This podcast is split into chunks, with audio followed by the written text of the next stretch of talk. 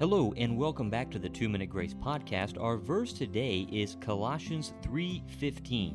It says, "And let the peace of Christ rule in your hearts, to which indeed you were called in one body, and be thankful."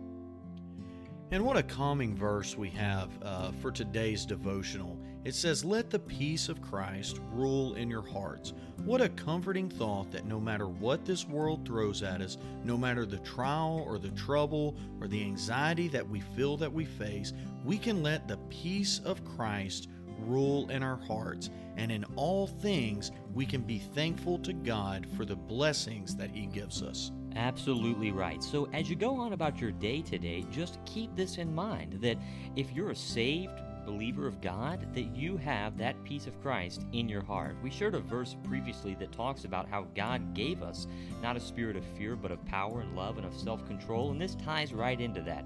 Through the Holy Spirit, we have that peace of Christ. So, be thankful for that, and I hope you have a blessed rest of your day.